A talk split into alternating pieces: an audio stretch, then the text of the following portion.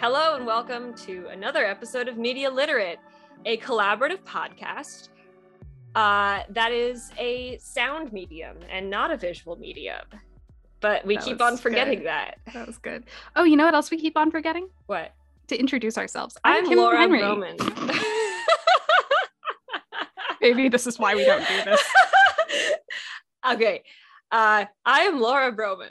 And I'm Kim Henry. We did it. Okay. Woo. So we are talking about silent film today with our dear, dear friend, Anne.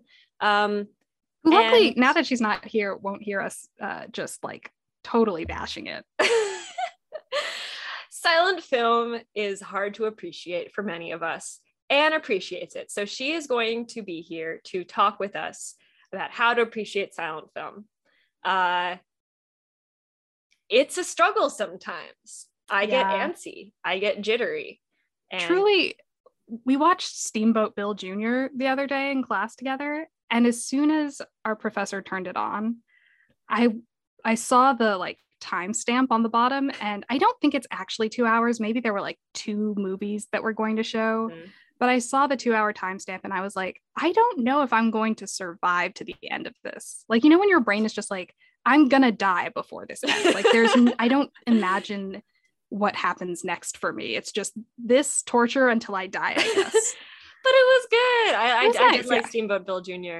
I think it's one of those things that's kind of sad, like about postmodernism, the postmodern world that we live in, where in that's the film that has the really famous shot where like the house falls on Buster. I was literally texting during that shot. But like, I looked up and I missed it.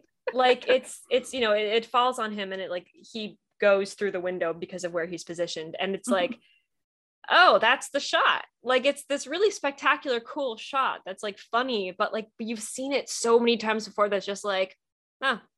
So anyway, we'll get to find out about how to appreciate it outside of just knowing the famous things that happen there. Mm-hmm. But first we have our usual business to cover. First of all, follow us on Instagram at Media Literate Podcast. When you said we have business to cover, I was like, oh shit, she remembered. Do we have other business besides that? Leave us a review. Oh yeah. Yeah, review us on Apple Podcasts. Yes. The issue is that neither Laura or I have iPhones. So it just like, it doesn't feel natural, but it is something that a lot of folks do have. And if you are listening to this on an iPhone, say nice things about us or bad things, but still give us a 5-star review. Yes. Just like insult us. I can take it, more or less. Insult Kim. I don't. It'll keep me up tonight. So, with that out of the way, insecurity is addressed. We have to move on to Cannon Fodder. Woo! Is our new sound effect really just the most unenthusiastic? Woo! Honestly, that's the vibe that we're really bringing into 2022. It's been a rough one, y'all. Yeah. But we're here. So Kim has watched something this week, and I'm dying to know what it is. I have. I'm really excited. I watched technically Goodfellas for the first time.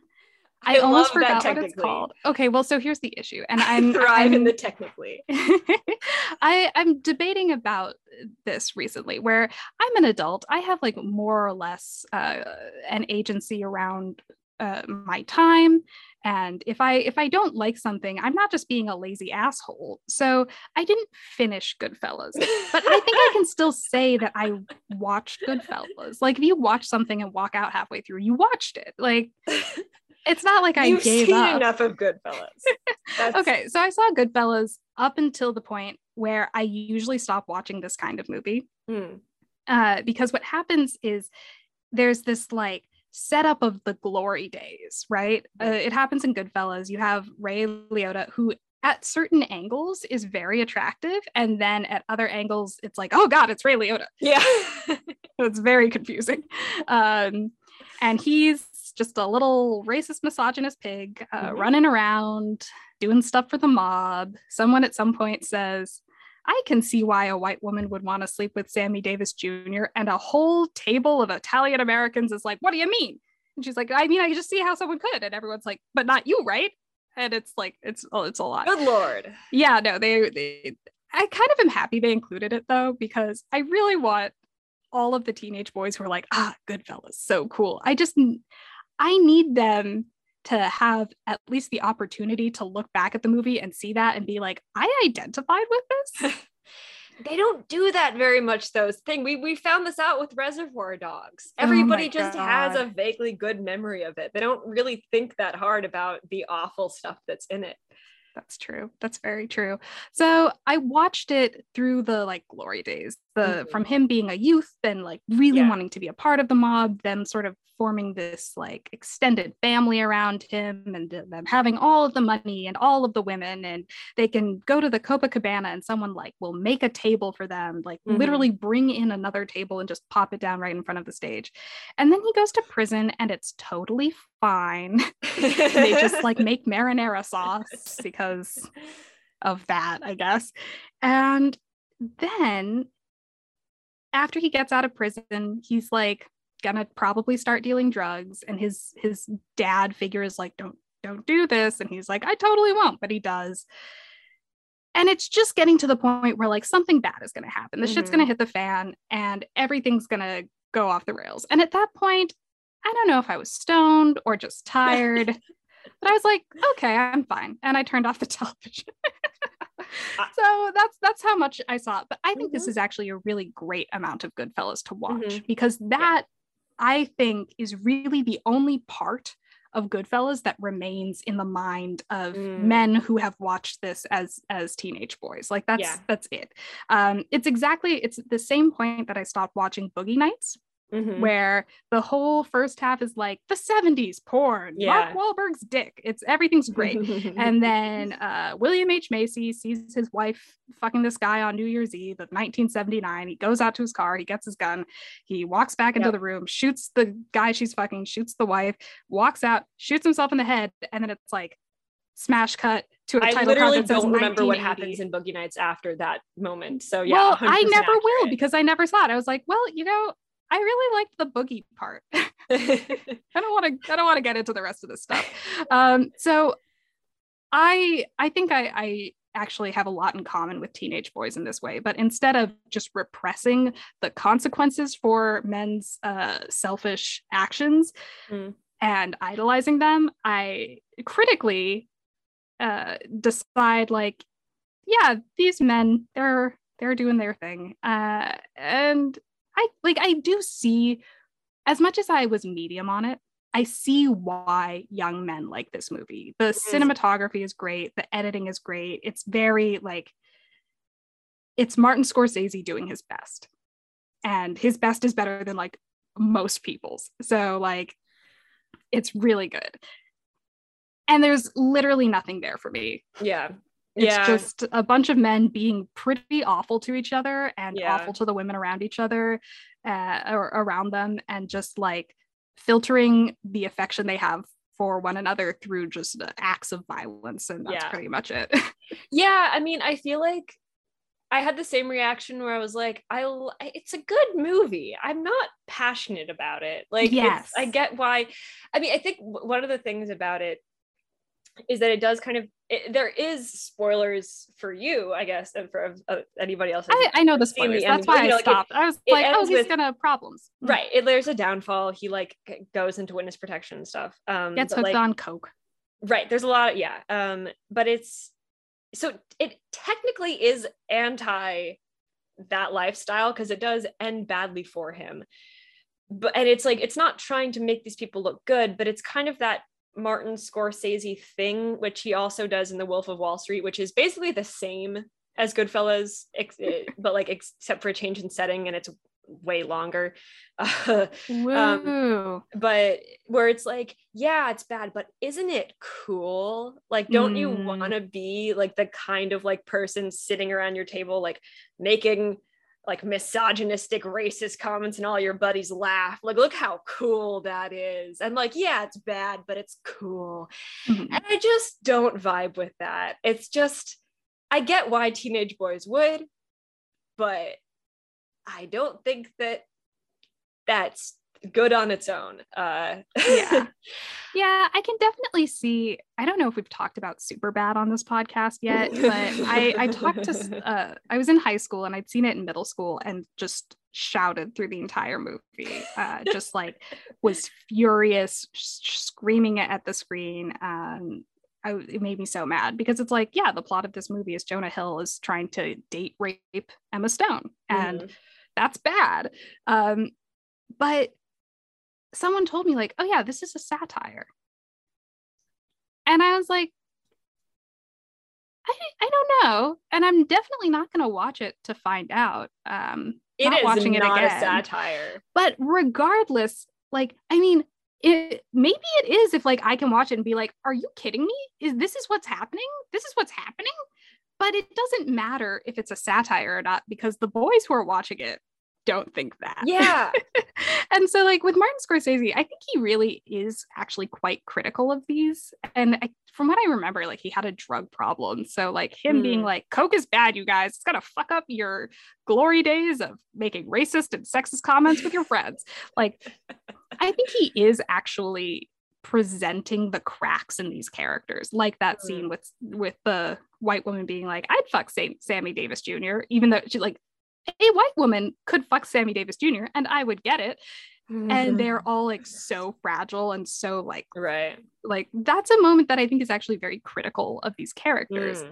And they don't look good in it. They look awkward and insecure and like racist in a way that even in the 90s, I think people were like, I hope would get it. I don't know. The 90s are so much worse than I think.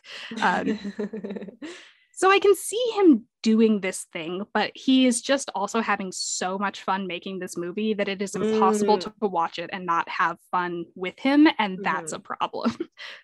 So I guess Martin Scorsese just isn't a good enough filmmaker to pull off a complex message. Wow. I think we're going to get death threats. Hell yeah. I regret living with you. My stance, and I love it. I will. Like, if we get doxxed, like if you get doxxed, I get doxxed. So maybe don't say this. Speaking of Martin Scorsese, I actually don't have anything, but we should segue into the main segment. Yeah.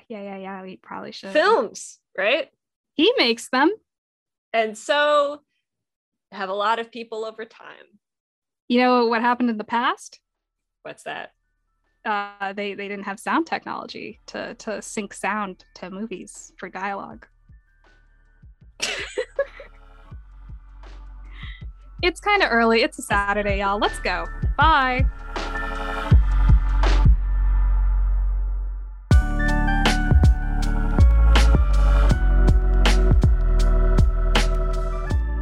And we are back. Anne is with us now, and that is lovely because she's wonderful. And it's Hi, so Anne. Nice to have Hi, you everyone. On. So yeah, this is kind of a selfish episode for me because this semester, Anne and I are in a class together, which requires us to watch a lot of silent film. Oh yeah. And some people like Anne really love silent film and know a lot about silent film and silent film history, early film history, which is awesome. Some other people like me have, I guess, our tiny pea brains simply cannot comprehend silent film. We were watching this one film called Les Vampires, I believe, a couple weeks ago or last week. I don't know what time it is. And I swear to God, my eyeballs were pointed at the thing the entire time, but I have no idea what happened. So that's a problem. I have this poster of The Cabinet of Dr. Caligari, a famous silent film, on my wall. I think I might need to take it down. Have you seen it? I have. I watched it all the way through, and I keep forgetting that I really like it. But it's like a beautiful film, yeah. It is, I think. But basically, so the point of this is to, the reason I've gathered you here today is to have Anne give us a bit of a lesson in appreciating silent film, understanding silent film, honoring silent film. Yeah. And yeah, hopefully we can get to the bottom of my own inability to watch it. No, I think it was unfair for you to like like Love and Pierre was unfair because we didn't see the whole film. It was also a serial. It's a serial, yeah, yes. Which it was a thing that, like, I guess we still have film series now. I was about to be like, that's what they had back then, but like, yeah, like Tom Sawyer going down the Mississippi. Wait, no, that's a different one. Huckleberry Finn. Huckleberry Finn. Huckleberry no, Finn. But it's, but like, I would admit, yes, yes. And also like the Marvel movies, serials. Are those serials? I don't know. They're, yeah, they're a different thing. I don't know. But yeah, but Love and Pierre was definitely a serial. Oh, yes, it was serial because we were talking about serial in that class. So we didn't see all of it. So it was kind of unfair to like, you have to love Love Vampire the first time around. Yeah. And I just want it for anybody who Les Vampires, Louis Fayad series of films, they're not real vampires. I just want you to know that ahead of time because yep. I did not realize that. They're just a gang called the Vampires. Yep. Like, which is a great gang name. Yeah, they're just kind of crime lord, basically. Yes. They do crimes. Yeah. And they're like badass women in it. So you should see. Yeah, so I think that's like a good jumping off point because I feel like one of the things that we tend to think about old things is that it's just a lot of men doing things, usually white men. And granted, all the people in this movie are white, I think. Yeah, but the point is, I just want you to start us off talking about silent films and what makes silent films different from talking films, like. How can we understand them as this sort of different old thing?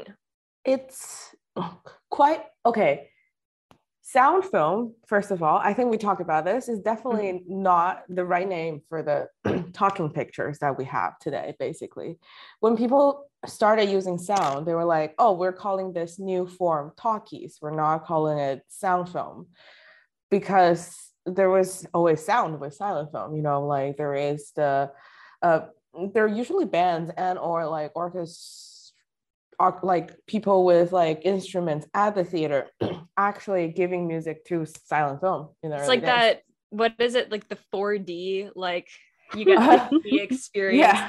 It's like a surround all immersive thing. Yeah, there's a lady playing the piano in the corner, but whenever like there's a wave on film, she'll just like splash the audience. I mean, it would be very 19 teens for her to just go and like spit on someone and be like, you're welcome, 4D. I don't know what that is yet, but yeah, but no, it's an experience. Yeah, live music was a common thing. Like live music was always accompanying silent film, so it was technically not all silent, and people use so talkie started in 1927, but people started using like with sound the jazz singer. Yeah, right. Jazz singer. Woo! Let's we love us some minstrelsy, right? Yeah. That's what he did. Yeah. And it was pretty really racist. Yeah. Starting off strong with the talkies. Well, to be fair, there was a lot of racist silent film too. Not to be fair, but also those are in defense of the jazz singer. The film that are made by white men that was well preserved definitely outnumber the film that was made by like people of color for sure, which is another thing. Like Griffith, like people like still say he's like the father of continuity editing, but like. This is not like the full truth because there still need to be like archival research and everything done, but this is like Anne's conspiracy theory. It's not but because Griffith was one of the earliest filmmakers who submitted his film for preservation in the Library of Congress, he's like, here's 6 of my features and please preserve it because I think it's important. His film was preserved because he was egotistic. That's really all of it. He's like, here's my film, preserve it. And like 90, like the estimated number of like lost for early film is like 93%. So you don't see 93% of the thing that was made back then. You only see like, this is estimation. Please don't quote me on it. But you don't only see like 7% of the things that were made. And a lot of them that was preserved is because people were in privileged position to preserve it. That alone makes me like excited about, because like sometimes people will be like, we have a new silent film that we just discovered. And it's like often not that exciting, like in its content. Like it's just kind of often a people doing things, traffic, I don't know, or but to know the nature that it's kind film of like we watched in we watched a nature film about caterpillars turning into butterflies. And I think, I don't know, it is kind of cool to know that like there are these, it's like exciting, like there's stuff to unearth there. It's like when I was a kid and I wanted to be an archaeologist, and then I met an archaeologist who was like, don't be an archaeologist, you're basically a glorified ditch digger, which I'm sure archaeologists would be offended by.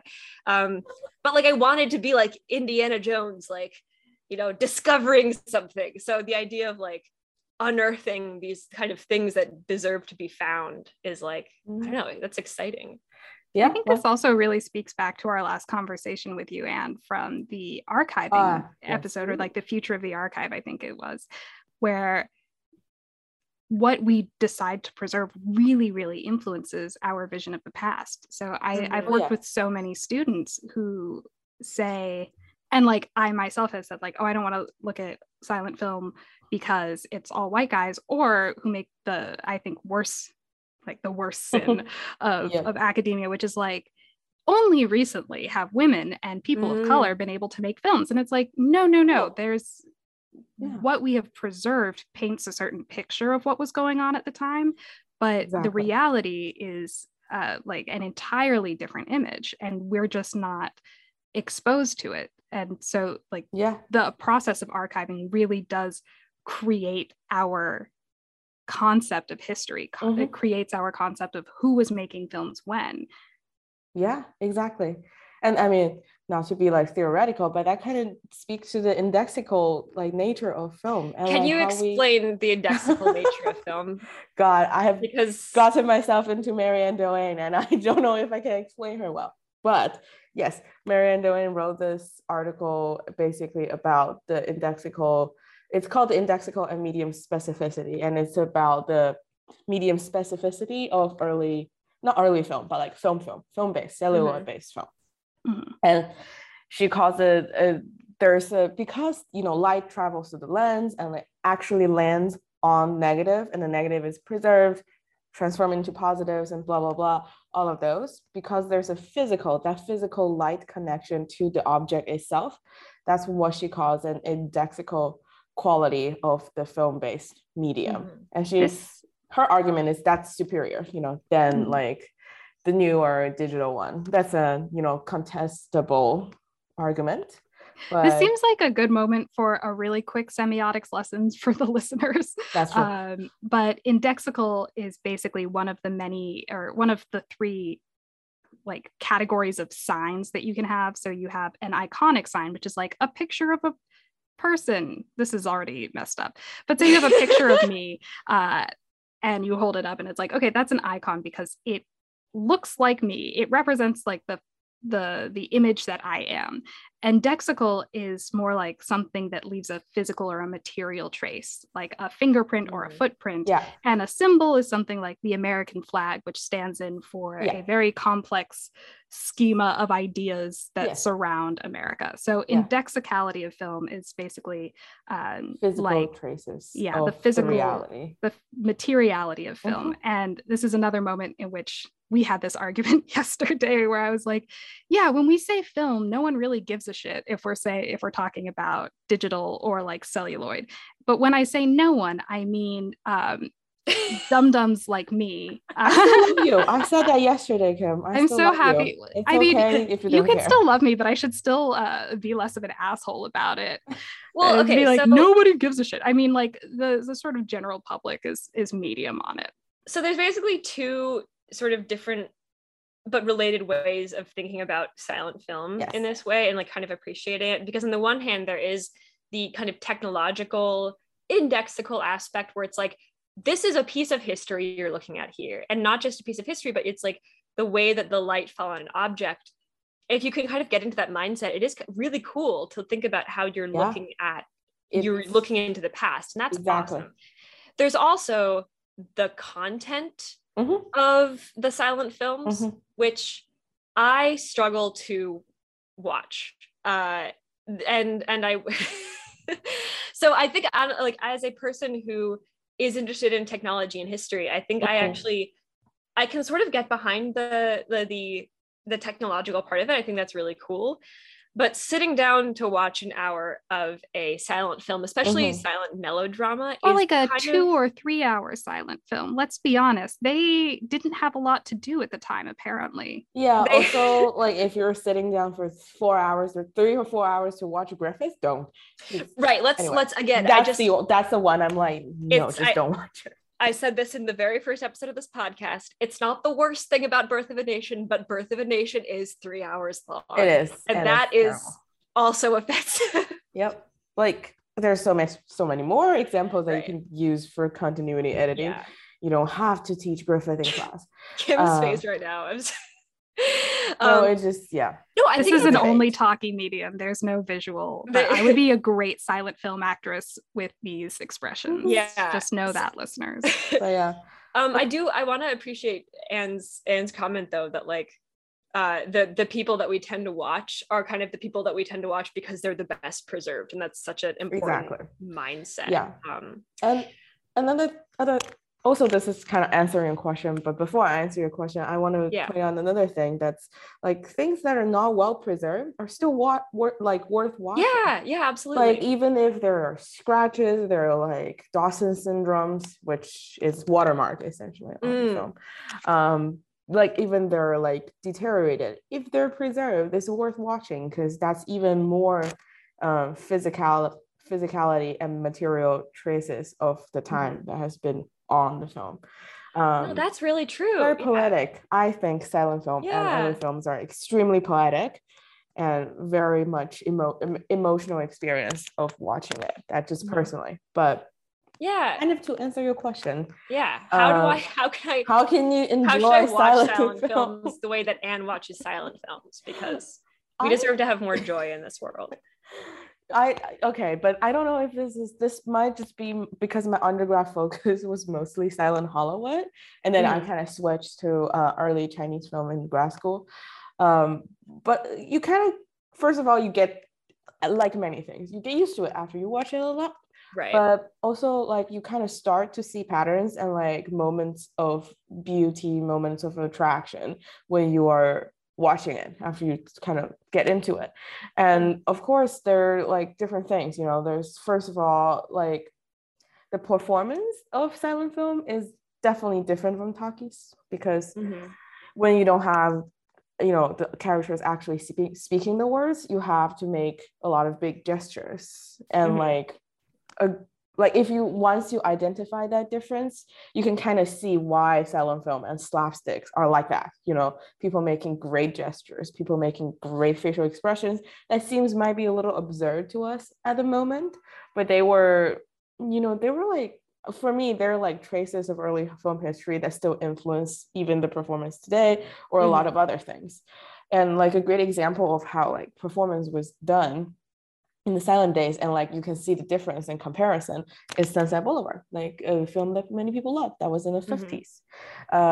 You know, the Norma Desmond, who was the silent film star in it, that was practically going insane because she wanted to go back on the screen, and she was like, she was refusing to accept the fact that she's no longer a star, and she was a silent era star, so she was using whenever she acted, even if she's in a talkie, which she is, she's talking and everything. When she acts, if you pay attention, she acts differently than all the other younger stars. Like her style of acting is hand-based.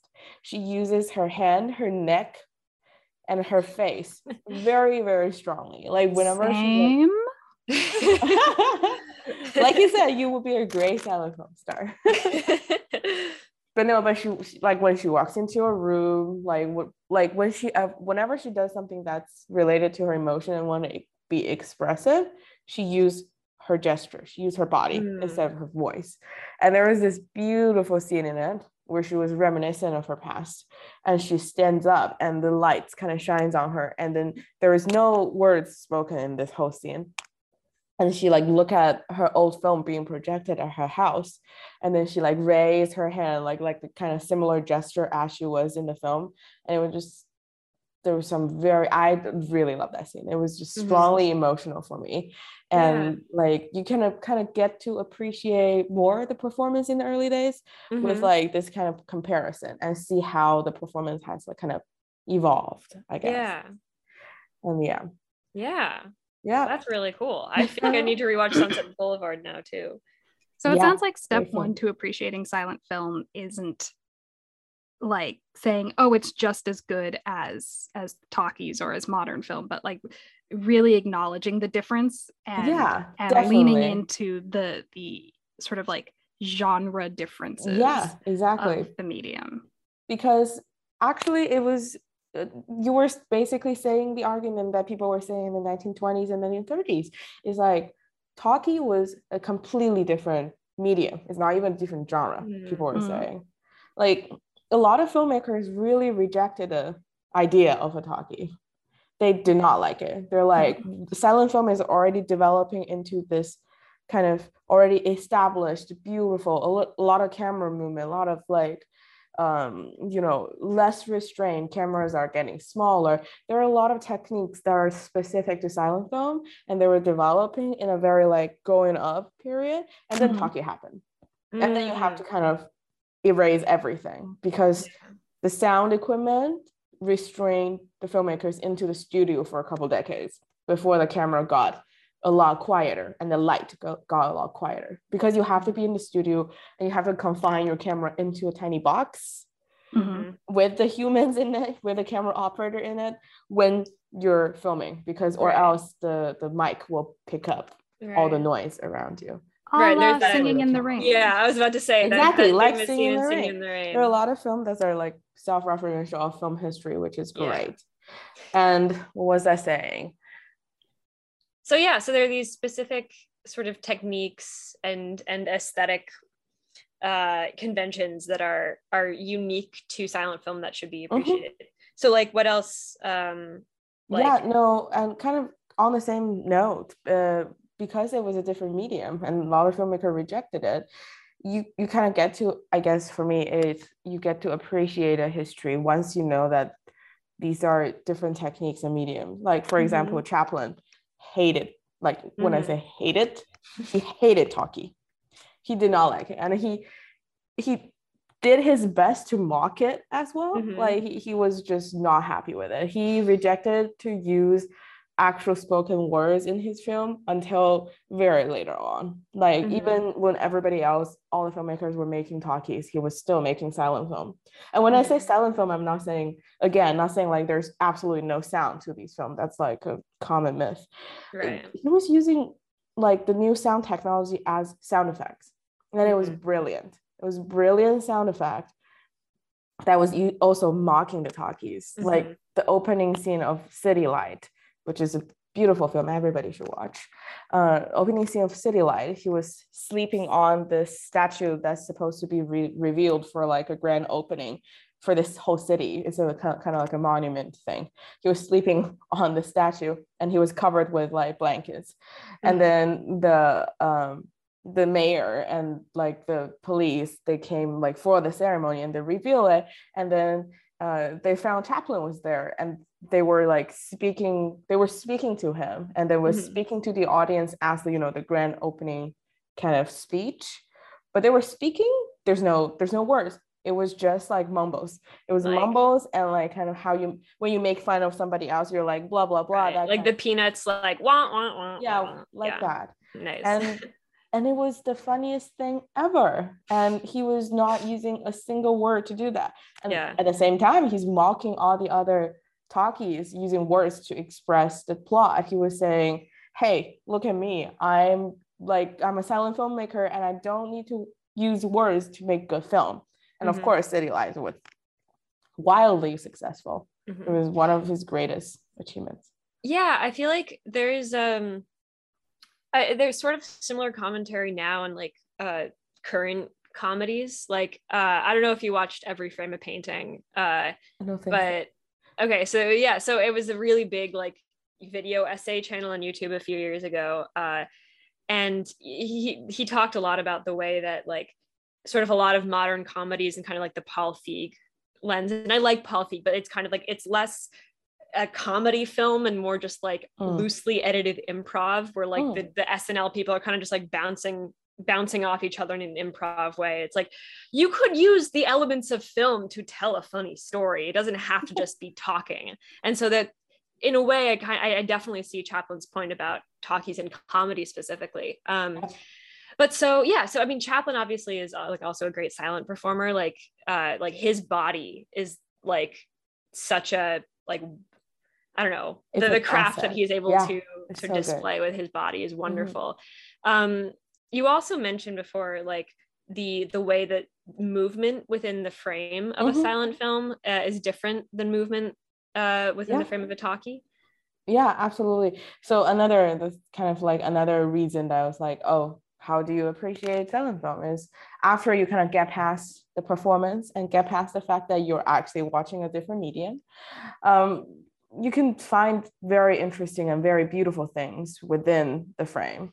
Like movement in silent film it's kind of emphasized, I would say, in a way, because like we, in our early film history class, we read Tom Gunning's Cinema of Attraction, right? Hang on. I'm sorry. I will explain. You read Tom Gunning's Cinema of Attraction.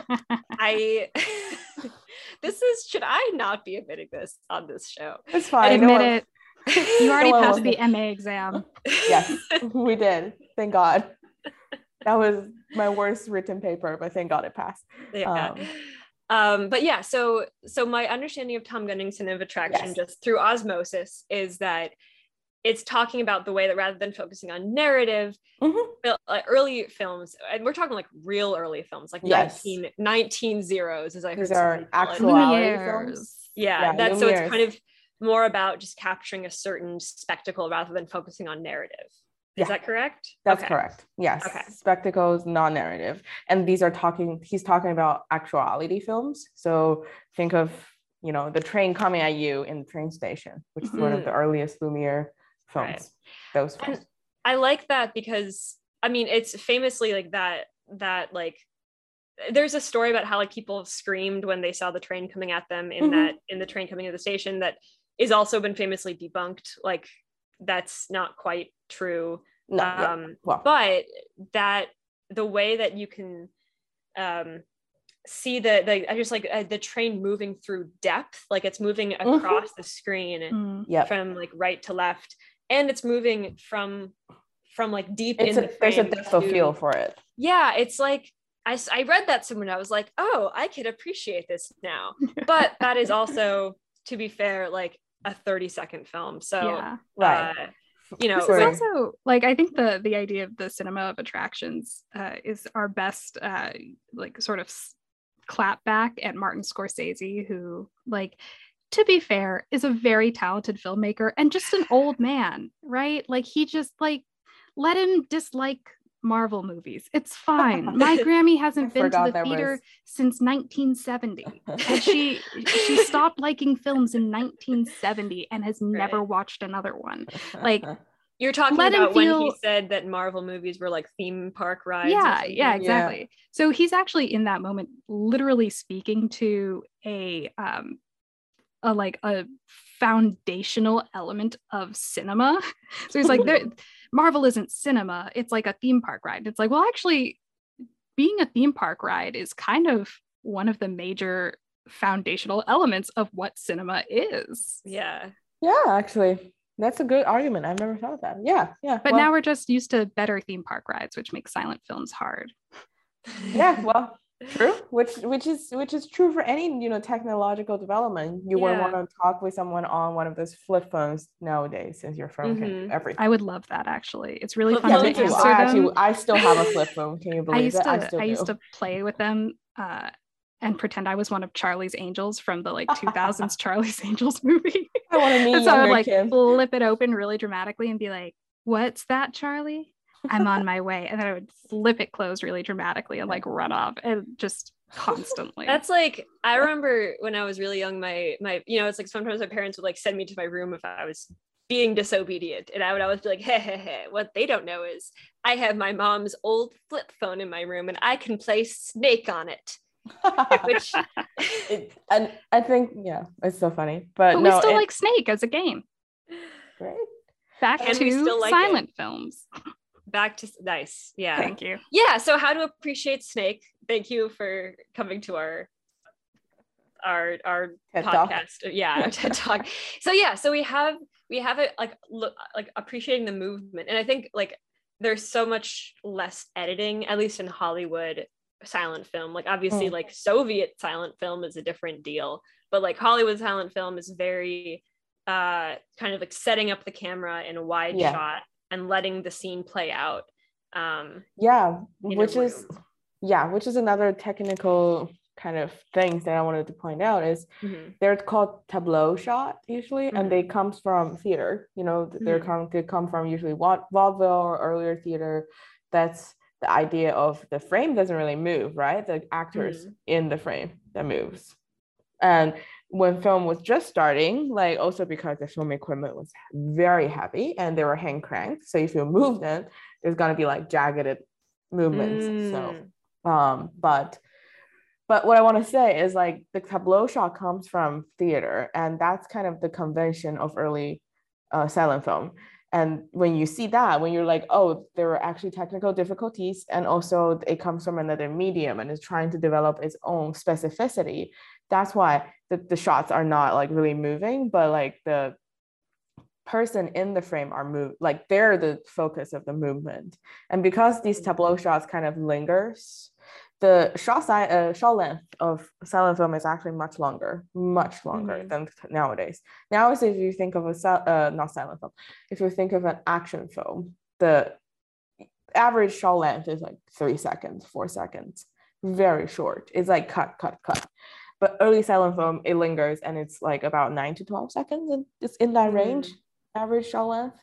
Don't quote me on that. That's from a class. So I mean, we are recording this, so you will be quoted, unfortunately. But so if we don't like silent film, does that just mean that we're those like sad millennial / Gen Z kids that boomers are always complaining about? Like, they don't have the attention span to like anything good. I don't think that's the case, because it's not us as a generation that has that, you know. It's just everybody we get fragmented information nowadays. We don't get like all of our information is fragmented on your phone. You glance at it when you're like in between class, or like you don't get, like I no longer watch TV. Like I don't watch TV. Like I watch shows.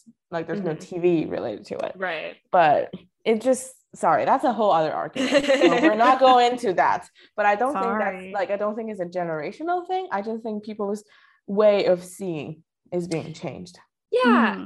I like the idea of looking at it as, I feel like with the way we tend to frame this issue is around attention span. And like, especially older people complaining about younger people's attention span going out the window. And like, I don't actually know how like to measure attention span or whether mine is shorter than my parents, but I like the idea of kind of thinking about it as like more of like a temporal cultural thing where it's like, we're just used to shorter cuts now, and that makes longer cuts feel longer. If you brought a person from the past now and showed the movie, they probably would find it like overwhelming and just kind of like chaotic. And I think that it's also good to remember that the way that, as you said, like the kind of quick cut action movie, like there are plenty of like slow traditions of slow filmmaking today around today, and like over lots and lots of different like regions and time periods. So like with French New Wave,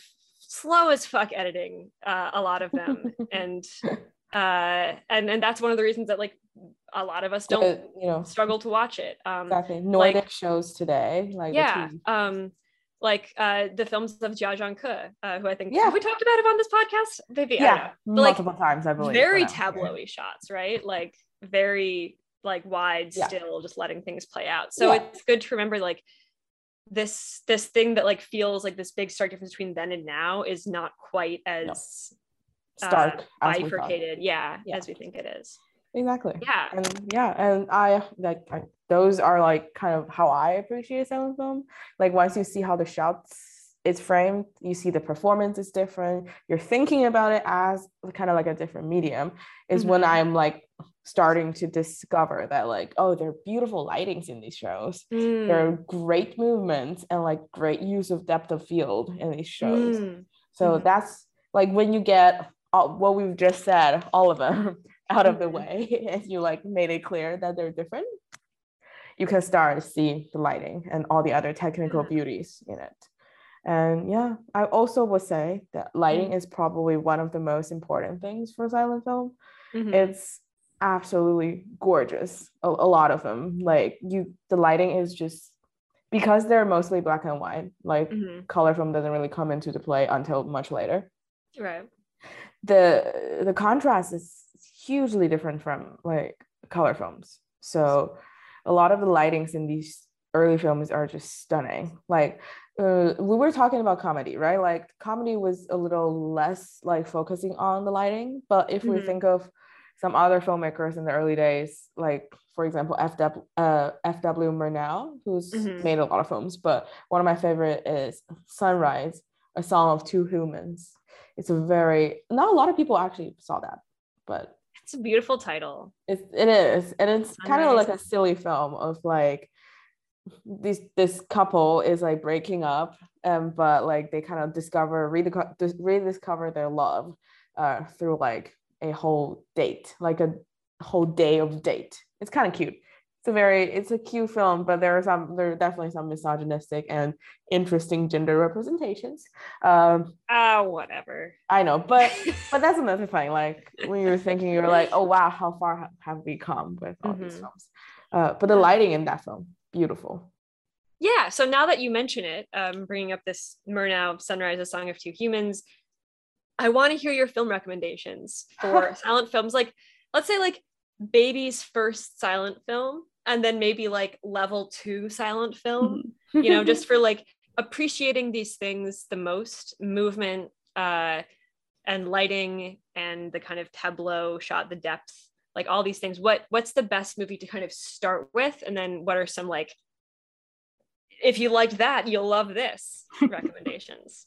Yeah, I mean, there's way too many recommendations. I would just start with comedy. That's easier because Chaplin never gets old. Like, you can always see a nice Chaplin or a Buster Keaton film. There are, like we did in class, like Steamboat Jr. We saw that in class. Yeah, that was fun, right? That was actually that was great, and it I have to show one of my favorite moments. Like, I know exactly what you're about to say, because we looked at each other. There is this moment where, so Steamboat Bill Jr. is like broadly about this kind of dandy man played by Buster Keaton, who is like trying to reconnect with his father, who's like an alpha male on the steamboat. And at the end, Steamboat Bill Jr. is like, I don't know what his full name is. I assume that's his name.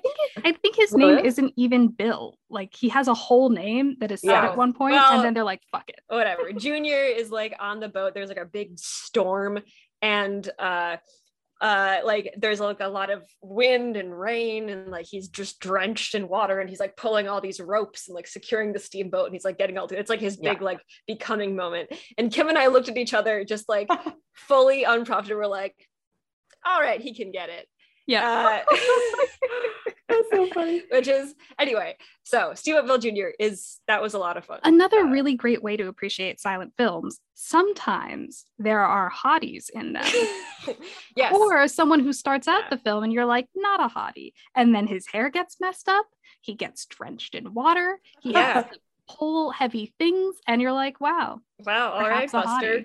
That's so funny. Yeah, they were beautiful, very beautiful people, including Chaplin, actually. But I would have to wait for him to get his hair messed up and drenched in water, I think, and like a little less eyeliner for me. But we'll see.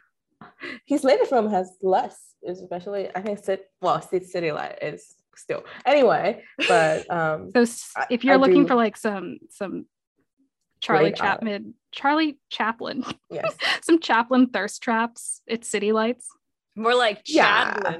Sorry. Chad. But also like he's a Chad. Oh God. He looks great when he's like a little older as well. Yeah. He's I could totally picture it. Like a little he's like Robert Downey Jr., who played Chaplin. Ages well. Great. So we got, at least one recommendation. Steamboat Bill Jr., those are two comedies. And of course, Chaplin's, even his early day stuff, if you want to start getting appreciation of like early, like more stable or like stationary camera, is The Kid. The Kid is great. It's also short. It's not very long. The Kid is, I cry at The Kid because it's just such an emotional film. And the kid actor in it is absolutely stunning. He's amazing in it. Those big eyes and his like expression, awesome. The Immigrant, great short Chaplin film as well. Very, very nice, very funny, and also very thought-provoking. He's very ahead of his time, honestly. And Keaton, I will also say The General. If you want movement, I want to be more appreciative of early film movement. The General is a great example. Keaton is the king of utilizing more like long shots of things. Chaplin is the king of close-up, but they're not long shots, but Keaton is love long shots and love his environment. He is not afraid of reducing his character into like a tiny dot on the frame, but also make that funny with the environment that that's surrounding him. So he's the king of that. I love him. The General is great. That's some starting point.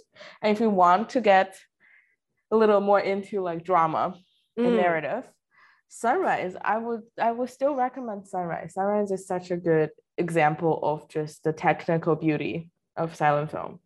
And the protagonist is very handsome, if you're interested in that. Hell yeah! Hey. He looks like, he also use his hands, neck, and face well? They all do that in silent film. Okay. I feel like you might not be picking up what I'm putting down. So we can move on. And I'm ignoring it. Oh, you saw me put it down and you're like, I'm not going to pick that shit up. No. Fine. It's fine. Sorry. What was I saying? Right.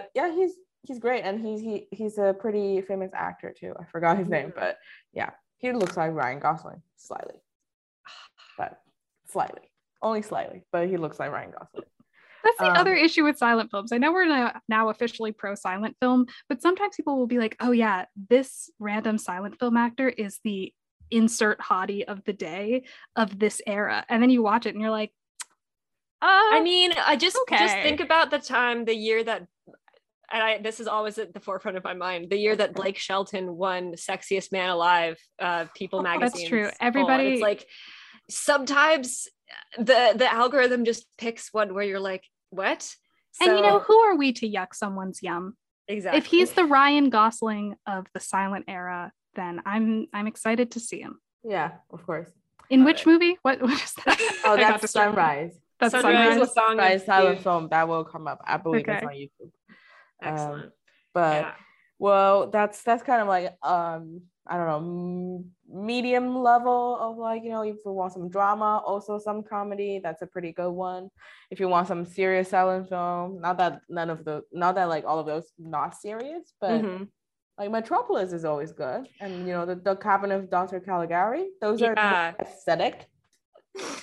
I did try to watch Metropolis. It started off, it's so beautiful. And yes. I was very compelled by it, but then I looked at the runtime and it said like 2.5 hours. And I was like, and that I stepped away from it, but that's probably unfair of me because I've sat through much worse films that are just as long. So I should probably go back to Metropolis, but I'll start with like, I'll work. That's Fritz Lang, right?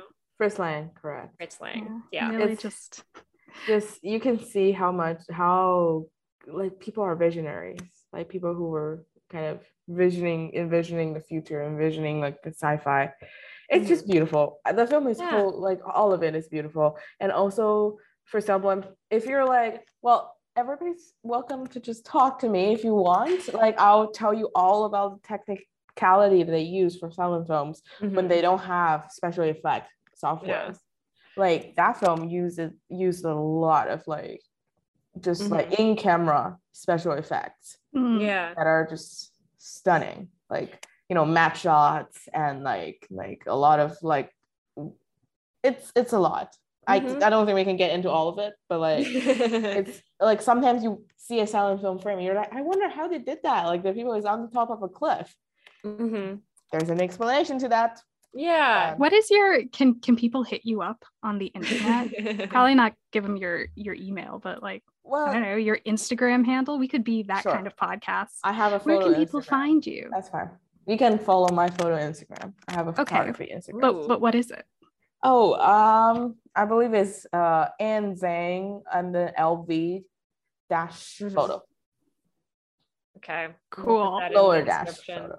Yeah. Are we saying send your silent film comments and questions to Anne? Yeah, sure. We'll put it in the description. I don't know if that's everybody, contact Anne on the internet. Anne, I really love talking with you about silent films. I feel like it gives me such a wonderful appreciation for them.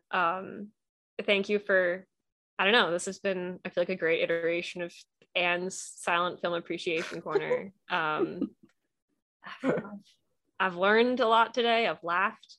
Hopefully I'll go into class next week and be like, I'll be there, you know?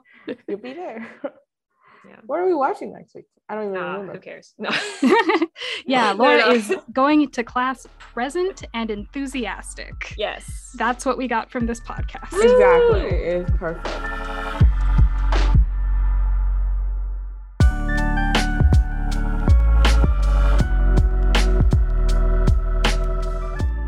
Media Literate is a collaborative podcast produced by Colton Elsie, Sebastian Wertzreiner, Laura Broman, Kim Henry, Julia Rose Camus, and Julia Evans. This episode was edited by Anne Zhang. Our theme music is Soft Feeling by Cheel, and our logo was created by Julia.